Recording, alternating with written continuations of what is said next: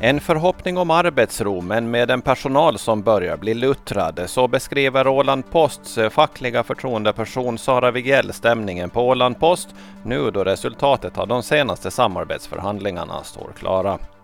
Sara Vigell säger att hon har tystnadsplikt om förhandlingarna, men att hon inte tycker att diskussionerna blev hetsiga på något sätt. Från och med den 1 oktober är det EVE Finland AU som tar över trafiken på tvärgående linjen inom skärgårdstrafiken. EVE Finland ingår i ett företagskluster med bland annat Nordic Jetline.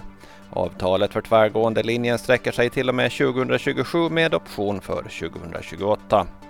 2 män döms till dagsböter för att på en rådjursjakt skjutit en kvinna i benet med hagelgevär. Männen döms till 30 dagsböter på 480 respektive 2670 euro för ovarsam hantering eller alternativt jaktförseelse. Det var i slutet av förra året som de 2 männen var ute på jakt i en landsbygdskommun och de båda männen avfyrade sina hagelgevär mot ett rådjur och träffade kvinnan som befann sig 120-200 meter därifrån.